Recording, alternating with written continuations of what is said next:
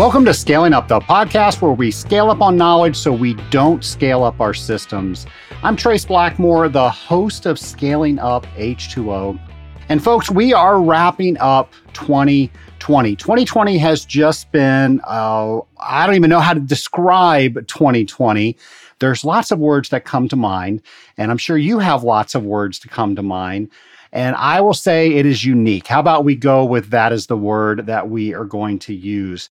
We learned a lot of things. We learned how to do a lot of things in situations we never thought we would have to do them in before. But we learned and we got through it. And through that year, Scaling Up H2O has brought you some great guests, some great episodes, and we all learned together through the magic of the Scaling Up H2O podcast. So I thought what we would do today is something we've never done before. We are going to replay segments of some of our most popular shows that we produced in the year 2020. So I hope that you enjoy this special episode where we look back in 2020. Now, the first episode that we're going to look at is episode 119. And this was the very first episode that I did last year. If only I had a crystal ball, if only I could tell the scaling up nation that we were going to live through a pandemic that year, this year, folks, we would have had a very different year. But I did not have a crystal ball. I did not know anything more than anybody else. And we were talking about regular goal planning. And I know I spoke a lot about this during the year of 2020 that a lot of us had goals. And because of the pandemic, we had to reset our goals. Now, notice I didn't say we had to completely cancel our goals because I know there were a lot of people out there that thought that that's what they had to do. Their goals just weren't going to get done. They had to wipe them clean and they were just going to see what happened this year. So I hope that you were one of the people that realized that you had to sit down, look at your goals, and see what you could accomplish. Maybe it wasn't the complete goal, maybe it was a piece of that goal. Maybe it was taking that goal and using different metrics that you could use during a pandemic. Whatever it was, I hope that you were successful this year. But what we're going to listen to next is the very first episode I did in 2020, uh, sort of the tail end where I'm explaining the SMART acronym. SMART stands for specific, measurable, attainable, realistic, and time bound. So let's listen to that episode. The last letter in SMART is T, and that stands for time bound. So this is, we are stating when we are going to get that goal done. The way you want to do this is you want to have a specific date that you will have the item done. You write that down and that's the date that you expect to get things done. Now, normally that's where smart planning stops. And I have noticed that some people will get some items done and some people won't. So I started reading several books, many of which were last year. And there was one book that I read that I really thought addressed this. It was a book called The 13 Week Year. And again, the goal is many of us don't have a planning issue. Many of us have an execution issue. And that's exactly what the 13 week year dealt with. The specific thing the book dealt with was that a year was too long. It was just too long for us to get a hold of and make sure we were effective with that point in time. So here's the example. In January, if we have a goal that's due in December, if we're off, we're not really upset about it. Maybe February again, we're not too upset about it. But when December comes around and we see that we don't have a lot of days left to get this goal done, we're now working frantically on it. What they propose in the book is why not use that to our benefit? So they say split up your year into four 13 week years. So each and every 13 weeks, that's a quarter, by the way, you are going to pretty much treat it as the end of the year. So, what am I going to do this year, or in their language, what am I going to do in the next 13 weeks? That's going to be our goals. The other thing they say is we have to evaluate what we say we're going to do. We've identified all of those issues well, now we have to make sure that we really did solve those issues. So, what they have in the 13 week year, and you don't need this matrix, but it does help. And by the way, if you want the book, you can go to an affiliate site we set up for Amazon. It's scalinguph2o.com forward slash 13. That's the number 13 week year. So, forward slash 13 week year. Anyway, they have a template in there and basically, what they're having you do is write down everything you're going to do each and every week. Now, it's not as complicated as it sounds. So I'm not writing every one thing. I'm pretty much writing themes of what I'm going to do and what I'm going to achieve on week one, week two, week three, and so on. And a lot of those things repeat. Like it might mean I'm going to do three extra sales calls each and every week, and then that just follows through. So they don't have to be unique for each and every week. But we are going to evaluate how well we ended each and every week. Did we do what we said we needed to do by working backwards to achieve those goals? So we have what we said we were going to do week one. Did we do that? If we did, great. If we just hit the target, we can move to week two. We can do exactly what week two said. If we overachieve the target, maybe we can adjust part of that, or we can just keep it knowing that we're going to complete it early. Now, let's say we did not hit the target. We came short of that target. Well, now in week two, we're going to have to do something different to get us back on track. So at the end of our 13 weeks, we're going to hit that target. And folks, I truly believe that's where our planning breaks down when things happen, we don't ever reevaluate our plan and adjust for what we need to do to get back on track. And that's what the book taught me to do. And that's what I teach people to do when we do planning like this is we have to come up with weekly metrics of what we're going to do. And if we don't hit those, we have to adjust those weekly metrics. But just changing the number isn't what we're talking about here. We have to evaluate what's going on in our lives so we can adjust what our plan needs to be. Now, maybe that soccer game now has a bunch of playoff games that we weren't thinking about. We have to adjust for that. And if we do that each and every week, we can still adjust it to hit our target. Now, let's say you didn't hit your target because you spent three days binge watching a full house marathon on Netflix. Well, folks, not much you can do about that. You're just not spending your time right. Unless your goal was to watch all the Full House on Netflix.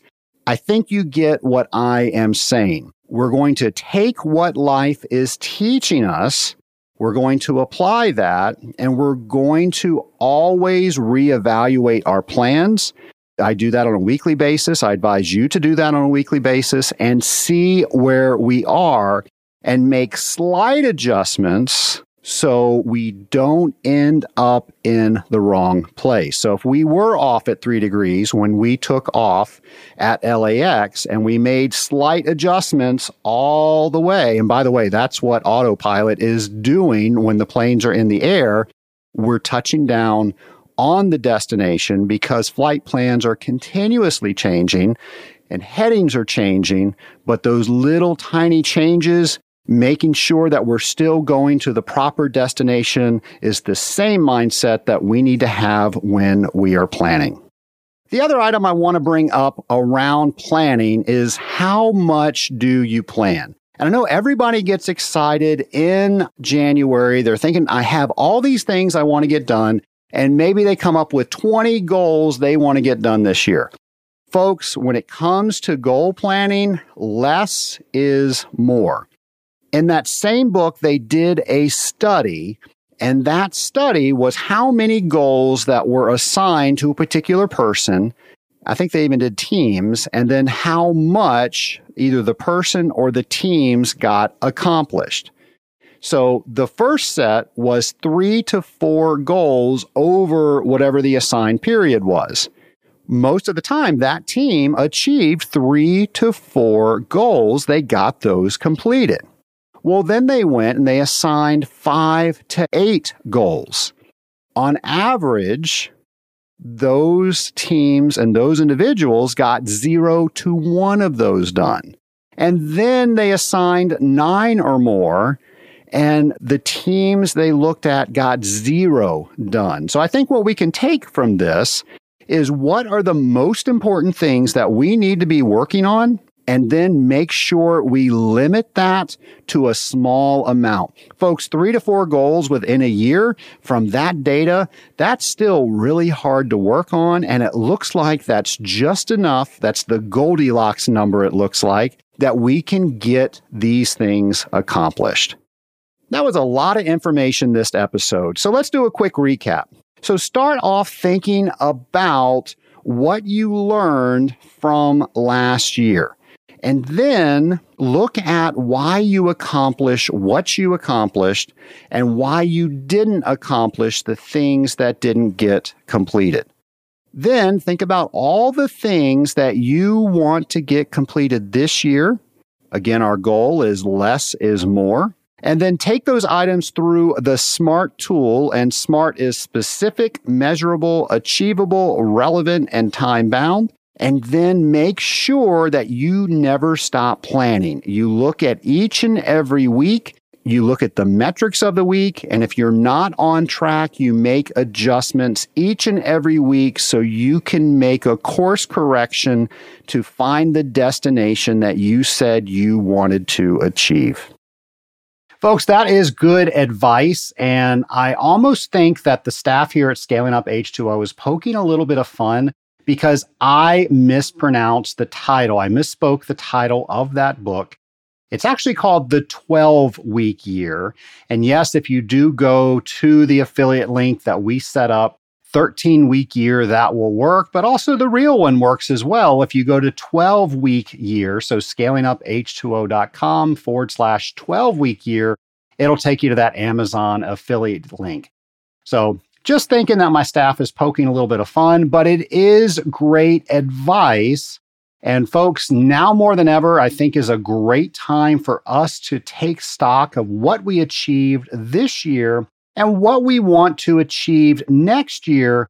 But we need to use the knowledge that we learned this year so we can make next year even more effective. Now, the next episode we are going to listen to is an excerpt from episode 120. And that was one of the episodes that I did with Janet Stout. Janet Stout has been a great contributor to the Scaling Up H2O podcast. And folks, let's face it, you and the Scaling Up Nation have sent me a lot of questions about Legionella, what we as a water treatment professional need to know. And I've tried to give you as much information as I could with that. We even devoted the entire month of August to being more aware about Legionella. So let's listen in on a question that I asked Dr. Janet Stout.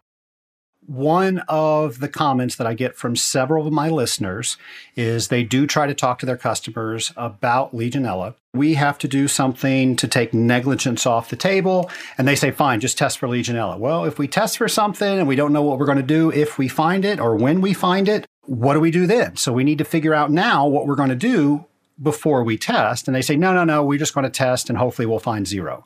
What advice do you have for them and what should they be saying to their customers? You want to have a plan to deal with whatever the result is of the testing that you perform. So, for example, it's a, a healthcare facility and it's somewhere around 200 beds. And if it's in New York State, the recommendation is a minimum of 10 outlets plus the hot water tank. And you're looking to see whether or not more than three out of those 10 or more than 30% of the faucets or showers that you've tested are positive. And if it is, then you need to have a plan for what to do in response to that. So this kind of speaks to a couple of different issues. One is uh, the laboratory partner that you have can help you interpret what those results mean. And if it's if it's special pathogens, one of the things I always say to water treaters is I'm happy to get on a call with you and your client and talk about what the meaning is of these results. And it gets complicated because what kind of Legionella is it? How extensive is the positivity? What is the relationship to disease risk? These are all things that I've sort of spent my entire life uh, developing a foundation for prevention around, and that goes back a long way. And so I, I think that it is important to have this discussion with the client that what are the action steps in response? And luckily, in 2019, we have the ASHRAE Standard 188, we have CMS, we have AWT, we have CTI, we have a, a body of, of documents that we can point the client to and say, here are some examples that we can draw from in terms of response. I really like the New York State public health regulation for healthcare because it follows our 30% metric for uh, assessing when the risk is increasing for healthcare patients. What got incorporated into the New York City guidance document is based on an, an Australia New Zealand standard, which has logarithmic changes, you know, tenfold changes in Legionella concentration in your cooling tower water and steps what to do in response to those positive results. So I think if you have a client and you have that kind of conversation with that client about how you can help them uh, get good information from experts on how to to manage that situation should it occur, then I'd say probably nine times out of 10, they would be positively responsive to that guidance. And so this also sort of speaks to when the water treatment provider provides guidance to their client, directs them to information, and that's an added service uh, that's really important. And I don't know if you've ever heard this, Trace, but sometimes you have clients that you want to donate to your competition. Surely not. And if after all of that discussion, where you're really trying to help them, uh, both in terms of a public safety issue or a patient safety issue, but also for their own good, they continue to reject that. Some water treatment professionals have those clients sign. I've been uh, I've been made aware of the offer, you know, for testing for Legionella, and I respectfully decline, and they sign their name and the date. And that's, I thought, was a brilliant thing to incorporate into that relationship for two reasons. It protects the water treatment professional. It, documents that you've provided this information and this option to your client and provides documentation that they've refused. Because, as I said earlier, Legionella cases get litigated more often than many other infections. I get calls every week from lawyers, right? And so you have to protect yourself from that risk. And then it also puts that client kind of going, well, this is probably a little more serious than I thought, and maybe I should do it. And and you want to preach the you know, don't be the penny wise and pound foolish person where you're saving a few hundred dollars here. But when the case and the public health people come knocking at your door, now you're spending $500,000 in an outbreak investigation. So those are very powerful messages that can be delivered to the clients to help them make the right decision. And the one I think that most of your audience wants them to make. Nation, I hope that through the year of 2020, through all the episodes that we brought you about Legionella, that you are more versed on the topic. More importantly, I hope that you are having better conversations with your clients. And I hope you're using the advice that Dr. Stout gave us in the previous segment. The next episode we're going to listen in on is episode 122 and this is where we spoke with Reed Hutchinson of HOH. And Reed and I were talking about a system that we both use in our companies. And we both contribute a lot of the successes that we've had in our companies because of us using this operating system called EOS, the Entrepreneurial Operating System. I was hoping we could take a few moments and talk about what EOS is, and specifically as a water treatment company owner, why you were seeking something like EOS and what it's done for you. Yeah, so our, our EOS journey um, really began even prior to to me coming on board at HOH. I've been been here for about five years, and it was just as I was coming on uh, that my dad made the decision to uh, implement EOS within HOH, and so that was in 2014.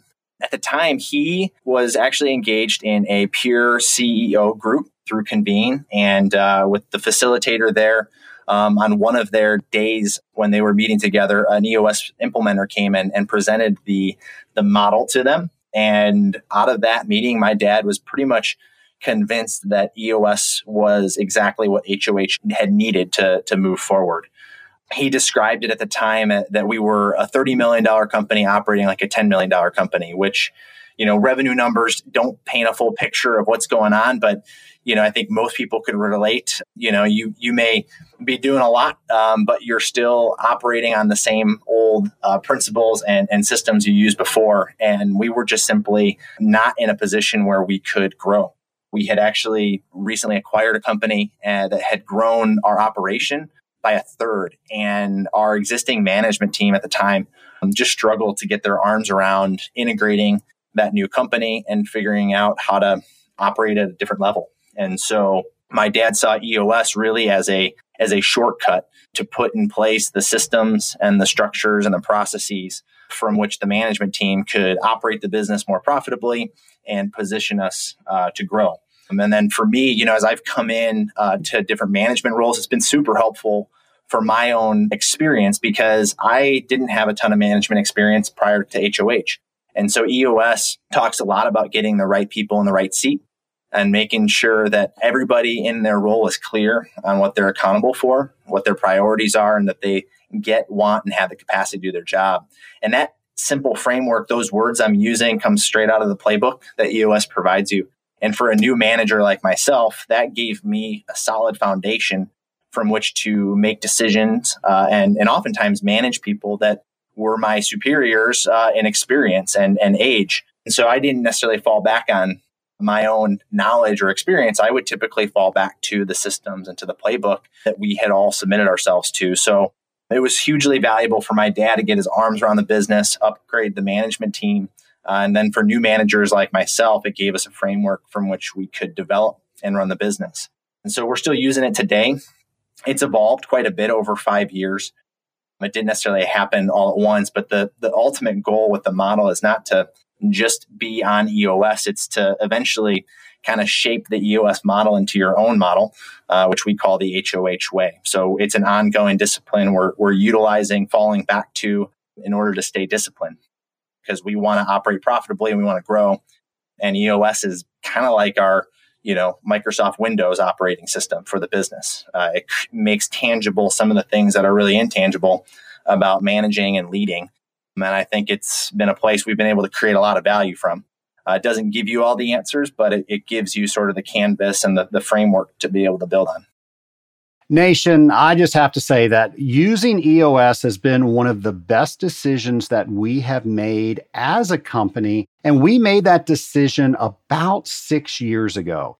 And my entire team embraced it we don't know what we don't know. And when we learn something that gives us a glimpse of how to operate better as a company, I will be honest, a few people were resistant to it. But once we started explaining it and once it started solving problems that we were all having, everybody got behind it.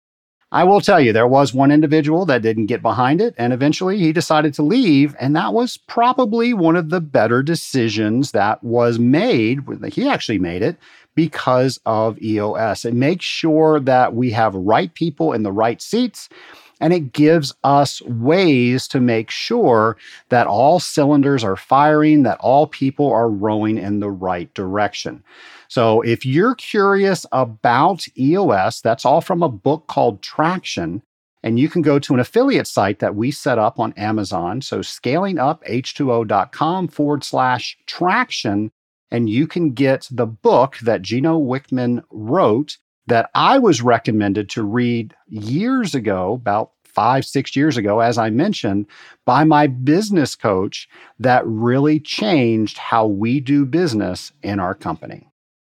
Now, folks, we just listened to Reed, and now we're going to listen to an excerpt from episode 125 with Justin Ranger. And folks, I want to let you know both Reed Hutchinson and Justin Ranger are members of the Rising Tide Mastermind. And I have to tell you, that has been one of the hugest successes in the year 2020. You know, I lead those groups, and I have to say, with all of the people getting together on a weekly basis, the things that I have learned from these individuals has just been invaluable. And making sure that we're going through our processes, making sure we're going through our issue solving track, each and every one of the members has grown this year. Folks, we have been so successful, we have actually launched two more groups this past December. So the Rising Tide Mastermind has really taken off in the water treatment community. I want to thank all of the people that are part of it.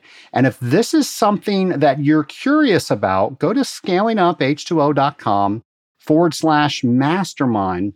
Read about it. See if this is something that sounds interesting to you. I will tell you, most all the people that join the Rising Tide Mastermind never even heard of the term mastermind. Now that they've been involved, some for over a year, they have found it as their secret weapon to make sure that they are getting their key issues solved and they are pushing themselves to make sure they get to the next level. At the same time, they're helping others get there too. So again, scalinguph2o.com forward slash mastermind. See if this group is right for you. If it's not, I urge you to find a group like this that can help you, that is right for you. Because, folks, as you've heard me say before, life is too short to do it alone. And frankly, it's just too complicated as well. Well, next, like I said, we are going to listen to episode 125, and we're talking to Justin Ranger about safety. Yeah, so nobody ever plans to get hurt, and you've done something a hundred times, and it's that hundred and first time where something happens. I'm going to call Mark Lewis out for a second. Uh, he was inspecting a boiler that was opened up, and he had been on top of this boiler dozens of times. Well, it just so happened that this was the time that the ladder slipped and he fell off, and luckily he didn't get hurt, but they had to report that as a as an incident and then uh, they ended up putting some safety equipment there where he didn't need a ladder anymore. The next time he inspected it, they now had a catwalk up there and a, and a fixed ladder. So, um, you know, you, you, never know when those things are going to happen. And in that story, he was doing everything right. He had a, somebody holding the ladder for him, and he wasn't really overreaching. For some reason, the ladder just gave way and he went down. That's the thing. I, re- I remember one of an incident, you know, it's kind of embarrassing now, but early on in my career, I just, you know, could have received some more training and just didn't know. I was at a customer's facility, small boiler, and um, needed to replace a stainless steel check valve that injected the chemical into the boiler feed line.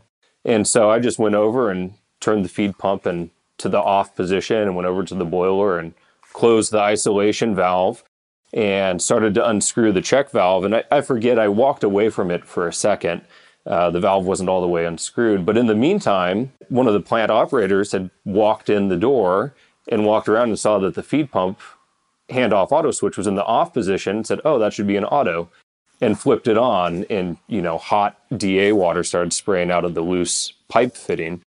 And fortunately, nobody got hurt and nothing was damaged. But that's just a situation that that really opened my eyes like wow there's real potential for people to to be injured. And you know obviously in that situation the plant personnel should have been notified to the work that was going on and the equipment should have been locked out and tagged out properly. So from that incident is that now something that you do is use uh, lockout tagout yeah so that's that's right is always working with the operators and then following lockout tagout procedures you know the, the whole idea behind that is removing the potential energy from a system so that way you're not injured especially when you're in a plant where there's multiple people working out uh, or working in that area And Justin, I got to say, I'm really surprised at the number of water treaters that don't carry lockout tags and the hasp with them so they can actually lock out a power source. I was with somebody and they were working on a controller, and the controller was actually energized in the other room. And the only way that you could disconnect it was to, you know, flip the, the breaker that it was on. And they flipped the breaker, and their hands were inside this controller and they uh, were hoping nobody would flip that breaker back. And that's a that's a little bit too much faith that I want to have. It'd be very easy just to you know go ahead and isolate that to notify people with that lockout tagout system that hey something's going on, and if you flip this, there's a potential that you might hurt somebody. So those things are cheap. Carry those with you. And and another thing, and I think we were talking about this earlier. I'm surprised how many people don't realize that uh, they have to conform to the plan of that customer when they're on their site. So if you and I worked for the same company and we had our training within our water treatment company, that doesn't count. We also have to be trained on that specific site. And a lot of people don't realize that. Yeah, yeah, no, that's right. Well, and there's a big difference between customers. You know, you might be working at a small schoolhouse where their training program is probably pretty minimal. Uh, they may not have a formal lockout tagout program, even though they should. All the way up, you know, to heavy industry, where they're going to have really strict safety protocol, probably exceed the OSHA standards, and they're going to have a written plan that you can join in and get trained on and be a part of. And and so I think it's good for us to just be educated on all those things, to know when the responsibility falls with us, when it falls with the customer, and then we can help be a catalyst. Say, you know, Mr. Customer, if you weren't aware, you should have a written lockout tagout program for this equipment, and we should get all the operators trained on it so that way no one gets hurt. And that's a huge resource. And most water treaters aren't going to do that. So if that customer can find one that is, they're probably going to keep them on for a while.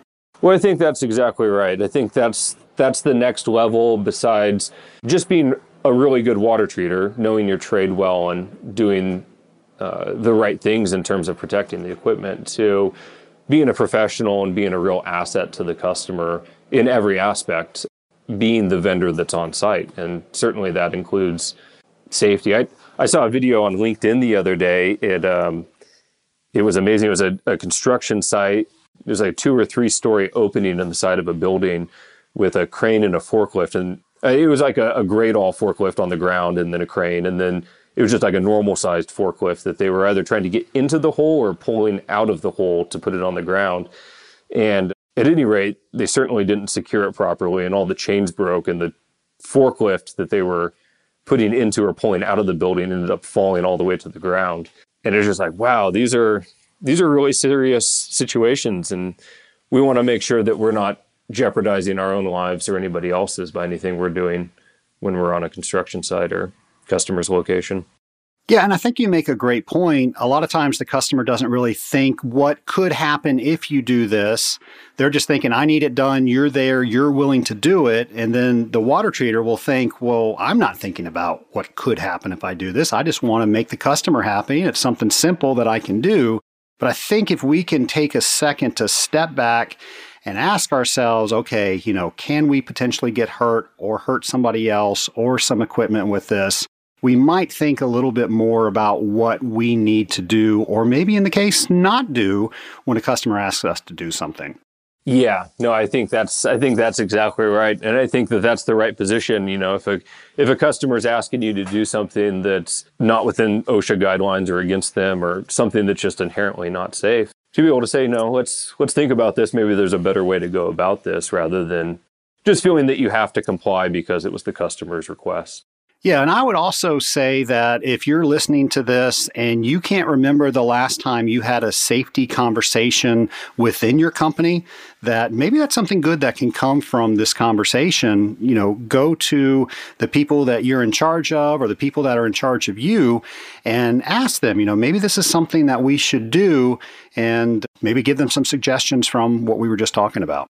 Yeah, I think that's a, a great idea. I know that, you know, when I first started the industry, I didn't have any safety training, uh, didn't have glasses or even just gloves with me when I would go out to do my service work. And I remember priming a pump one time and, you know, it was kind of leaking around the fittings as I was trying to get the tubing snugged up and that kind of thing. And looking down and my hands were starting to turn orange. Said, oh, that's probably not good. And running to the bathroom trying to wash it off. And then the next day, just a layer of skin peeling off my hands. And, uh, you know, that was just a really poor situation to be in. You know, I didn't take the time to read the SDS sheets or to know what chemicals I was working with. In hindsight, it was glutaraldehyde. But, you know, I just shouldn't have been in that situation from the company's perspective either. You know, they should have provided some training at that time. So, yeah, I think it's good just for all of us to take that personal responsibility. You know, those SDS sheets are out there and available for our protection. Almost all of them say to wear a minimum of safety glasses. You know, when I go to work, I put my glasses on when I get in my truck and I take them off when I pull into my driveway at the end of the day because some of that damage is irreversible. And at the end of the day, it's it's your own body that you're um, trying to protect. You know, nobody's going to be able to give you your eyes back if you make a poor decision or you're not informed about the dangers of a situation. You're absolutely right. And again, nobody plans to get hurt, and it happens in an instant.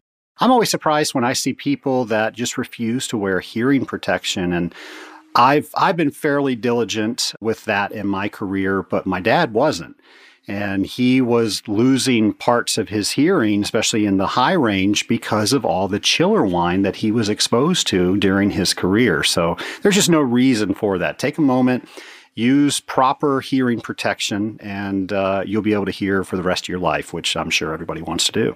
Yeah, no, that's I think that's fantastic advice, and it's just easy to do. Justin, thank you for that information. A lot of times we don't think about safety until it's too late.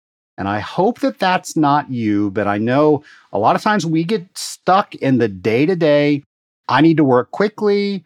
I'm not taking the extra few seconds that it takes to scan the area to make sure that it's safe, to make sure that I have everything that I need to protect myself.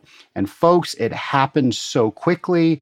An accident can put us out of commission for several days or much, much, much longer.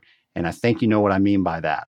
So take the time, make sure that what you are doing is safe, because after all, if you get hurt, nothing else matters. It doesn't matter how fast you were servicing that account if you got hurt in the process. The final clip that we're going to listen to is from episode 137. And that was the first of a two part episode that we did with Brett Alexander of Evapco, where he talks about all things cooling towers and really gives us, the industrial water treater, a peek inside of how manufacturing looks at cooling towers. And we learned all sorts of terms that we may or may not have been using. And if you were like me, you called everything a cooling tower. And from listening to these episodes, you learned that that is not necessarily the case. And when we use the correct terminology, more specific terminology and we're talking with the manufacturer, we're able to get right down to the issue because now we're both thinking about the same piece of equipment that we're having a particular issue with. And we don't have to make sure that we're talking about the same thing. So take it from me, learn the proper terms because when you're talking with other people, it just makes explaining yourself a lot better. Well, another issue that I asked Brett about was what happens when our customers get new cooling towers. And folks, I'm going to be the first to say that we should be notified just like everybody else when a customer decides to replace or add a new cooling tower, but that does not always happen. So I'm talking to all the water treaters now. When you know that there's a new cooling tower or evaporative condenser or fluid cooler, because we now we just learned all those new terms coming in, we need to talk to that customer and say, hey, do you know we need to do these things to properly passivate that metal so it does not corrode prematurely? Customers aren't going to know that. And then they're going to assume 12 months down the road when they're having issues that your program is not working properly. So, again, Brett was very nice to share his uh, bulletin with us. So, go to the show notes page. It will have some information on that. And, folks, you can charge for this. I mean, this is up and above what your regular water treatment program is. So, by all means, you should charge for going out there and doing all the extra stuff that you are doing. Now, the issue we have a lot is we're not notified that a new cooling tower is going in. We show up for our service and we just see a new cooling tower is on the roof. And I don't know what to do about that. We just need to make sure that we're talking to our customers more. Brett, do you have any advice on that? Yeah, I was just I was going to jump in. That's that is difficult, right? Because how do you I always preach you got to know the materials of construction and the equipment that you're dealing with. But you can learn those when you first go in and you do like a plant survey at a new account. But you do that for, if you need to do passivation, then like what we said, it's already too late.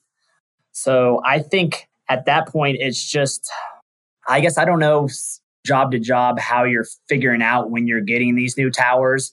I just is just staying in contact with the facility manager if it's a big central plant or it's a hospital hotel.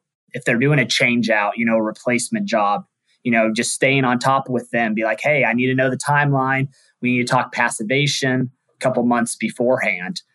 Because if it's a new account, there's sometimes, you know, a new commercial building across the street and they're like, hey, we know your company. We're going to give you the job. They might not know if it's a closed circuit cooler with a galvanized coil or just a all stainless steel cooling tower, which won't need passivation. So it's just really trying to get the right person that knows what that unit is going to be made out of, what you know, what the materials of construction are going to be, finding that right person. Yeah, definitely communicating with your customer. And I would guess more often than not, most water treaters, I won't say most water treaters, some water treaters do not communicate with their customers as well as they should. Engineers are very uh, overworked these days, so they're always off doing something because they don't have the staff that they used to have. And it's hard to find them. And a lot of times, if we're trying to get so many things done in a day, it takes a lot of time out of the water treater's day to go and find those, but it is so worth taking the time to do that because you might just find a new cooling tower on the roof if you don't. Folks, if you go to the show notes page of this episode, you can see that we have reposted the materials that were mentioned in today's episodes, or you can go straight to the episodes that they came from. Again, I want to thank all of my guests. So we had Janet Stout, Justin Ranger, Reed Hutchinson, and Brett Alexander. Thank you so much for coming on Scaling Up H2O yet again. And folks, I hope you have a great rest of your 2020. I hope you have a great New Year's celebration. And folks, 2021 is just going to be spectacular. So, my wish to all of you is that you are safe and you have the best rest of 2020. Have a great rest of the year, folks.